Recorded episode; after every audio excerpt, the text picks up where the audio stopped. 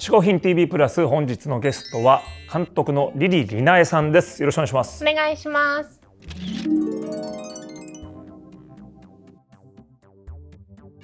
あの実は同じ学校出身と。そうなんですよね。さっき知りました、まさか。先輩とは。いやいやいやそんなにそんな後輩とは知らずに。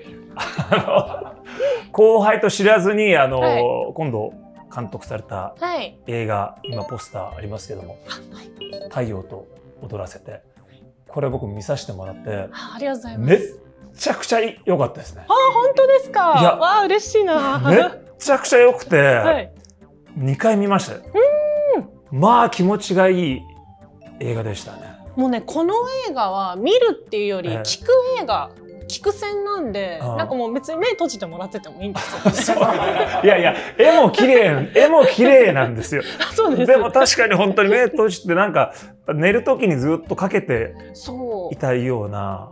そうそういういつ見てもいいしあの、まあ、いつあの消してもらってもいいしなんかそういう BGM 的要素でなんか作ったドキュメンタリー映画です。あれでもその許可とかはちなみに大変だったね。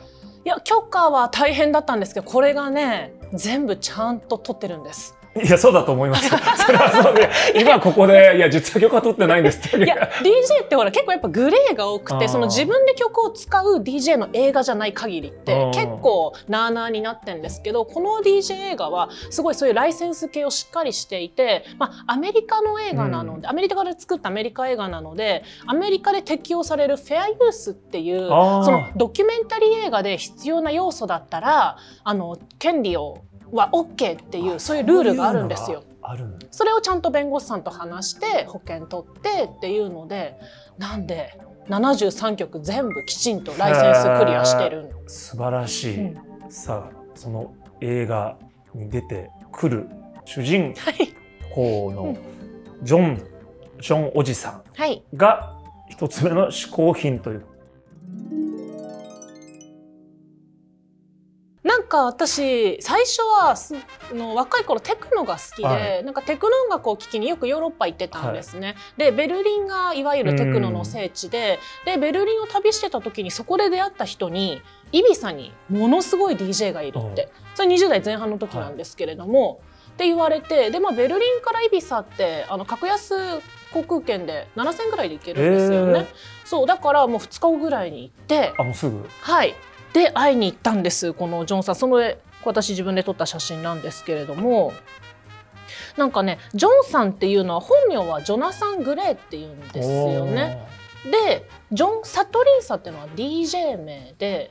DJ 名？はいサリナスビーチっていうイビサの最南端にあの海が透き通った綺麗なあのビーチがあるんですけど、そこにサトリンサっていうレストランがあるんですね。ねでそのレストランで DJ してるからジョン・サトリンサっていう。そういうことなんだ。はいへえじゃあそこじゃなかったらまた多分違う名前だったかも。そうですね違うレスト違ランだったら多う分ジョン・ベニハナとかなんか可能性もあったわけですよね。ジョン・ベニハナね。はい。そう。かもしれないです。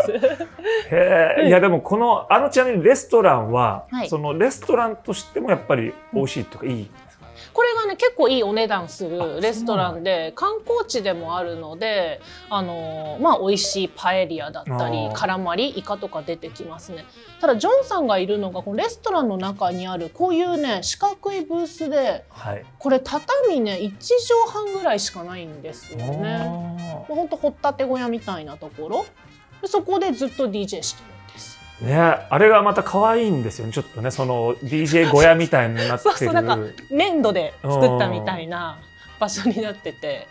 今ちなみにそのジョン・サトリンサさんはおいくつなんですか？多分612歳ぐらいですよね。そのくらいなんだはい、なんかあのね若くも見えるけどやっぱすごいか貫禄というか、うんうん長年やってるなっていうこうなんかなんか達観した感じのところがそ。うですすね。まあ多分太陽の日差しいっぱい浴びてるからあちょっと普通の人より年上に見えるんですけども。ー 映画でもなんかすっごい本当にそのいい人柄というか、はい伝わってきてる実際どんな方なんですか？なんかねジョンさん嫌いっていう人あんま会ったことないんですけれどもなんか映画の中でもなんですがずっと笑ってるんですよね。ずっと笑ってますよね。なんかなんか言うとすぐ笑ってってそういう。まあ、照れ隠しで笑ってる時もあるし、言いたくなくて笑ってる時もあるし、は嬉しくて笑ってる時とか、まあ、どんなリアクションも全部笑いで返すんですよね。まあ、そういうところはなんか大人っぽくていいなってー。そう確かにそうだったあのなんか女性のことみたいなの聞かれた時はいはいにちょっとなんか言いたくなくて笑ってる笑ってごまかしてるみたいな時もありましたよね笑 笑いが何パターンかあって。必ず何か言って笑うんですよね。だけどこれはその面白い時もあればなんか、なんとなく手持ち無沙汰で笑いで埋め埋めてるのかなみたいなところも。ある。そうなんですよ。でもじゃあすごいまあ人気者なわけですよね。そうですね。世界中の人がこの小さな小屋に集まるんですよ。もうドイツからもイタリアからもイギリスからも。だから私がこの映画作ってからはもう本当に多くの人から問い合わせがあってこの映画どこで見れるのとかいつ見れるのとか。ってぐらいもうあのファンが多いです。特に男の人おじさんからのファンが多いですね。あそうなんだ。うん。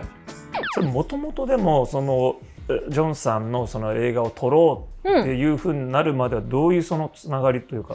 あそうですねなんか私最初はジョンさんが大好きででずっとラジオ聞いてたんですよ、ね。ああなんかラジオもやってるんですそうよね。そう、そのイビサでイビサソニカっていうラジオチャンネルがあってジョンさんがそこでその時番組持ってたんですよ、だから私はまあ78時間の時差を超えて、まあ、東京でいつもイビサで11時夜やる時は朝6時起きたりとかしてあそれ東東京でも聞けるんですか？ラジオなので聞けたんですよ。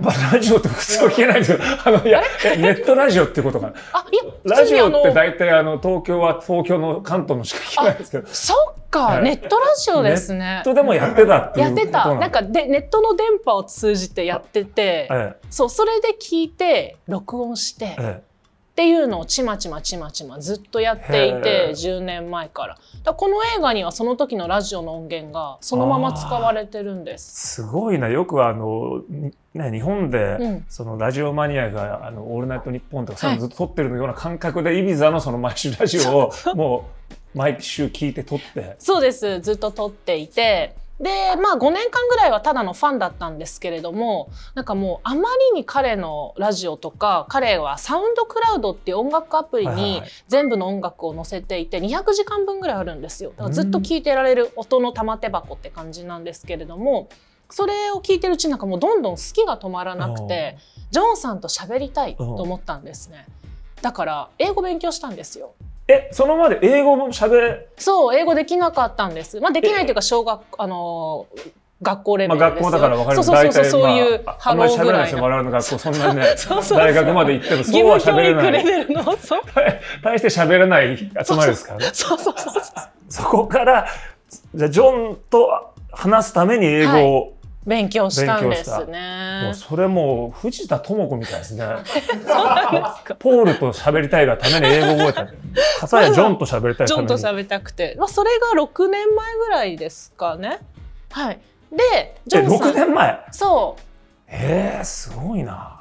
うで手紙を書いたんですよ。ラブレターを。え大好きです。とー、大好きです。そう。結構つらつらつらって書いて。でイビサに行って手渡ししてでジョンさん驚いてて、いやそんなねアジアのどっか遠くかうん。ら なんかやってきたみたてきて。いな。っていうのでそっから友達になってで翌年あれ私もともとディレクターなんであ私が一番好きな人をと私の仕事掛け合わせたらってのであじゃあドキュメンタリー撮ろうってなったんです。